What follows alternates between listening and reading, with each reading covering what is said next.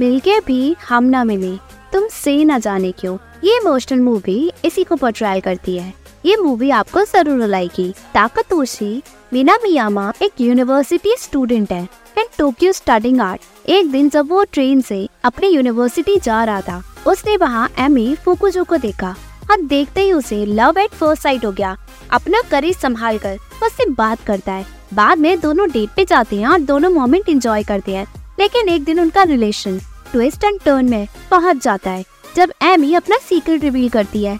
ये एक time travel story है बट कॉम्प्लेक्स डिमेंशन है। फ़र्स्ट हाफ़ में मूवी की स्टार्टिंग डेटिंग फ़ेज़ को रखा है, जहाँ वो एक दूसरे को फ़र्स्ट टाइम देख के नर्वस फील करते हैं देन ऑफिशियल डेट करने लग जाते हैं। They feel butterflies in the stomach second half में आपको रियलिटी चेक मिलता है मूवी बेस्ट है but bitter sweet love story है। Fukushi Sota was cute and his acting amazed me and love his acting actually it's superb.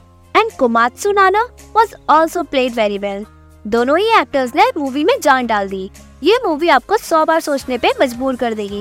At first I don't understand the plot but देखते ही देखते story sad और interesting लगने लगी। But at the end मुझे दोनों के लिए बहुत बुरा लगता है। दोनों एक दूसरे से इतना प्यार करते हैं बट साथ में नहीं रह सकते। इस जापानीज मूवी ने मुझे स्पीचलेस छोड़ दिया।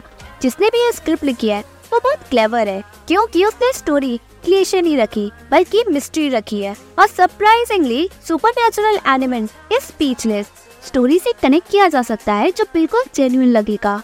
यूनिक होते हुए भी ये story producers and emotionally touching unconventional and ultimately quite memorable view experience ज़रूर देगी।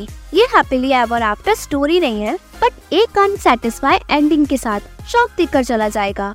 इसलिए ये वर्थ वॉचिंग है, क्योंकि लाइफ में सभी को वो नहीं मिलता जो वो चाहते हैं। वेल एग्जीक्यूटेड है बट बहुत सारे अनआंसर क्वेश्चन है। बुरा मुझे एक बात का लगा एमी का लास्ट डे था। वो ताकतोशी का फ़र्स्ट डे वो उसे गुड बाय भी नहीं कर पाई, और वो हैप्पी मोमेंट दोबारा जी भी नहीं सकती। ट्रेन में खूब रोई it was heart racking moment for me but Takatoshi ने अच्छे से गुड बाय कहा। इस स्टोरी से क्वेश्चन बनता है। अगर हम फ्यूचर में सब कुछ जानते हैं तो भी क्या हम वैसे ही करेंगे? अपने आंसर कमेंट सेक्शन में लिखें। देन मैं अपना ओपिनियन ज़रूर बताऊँगी। After watching this movie is my recommendations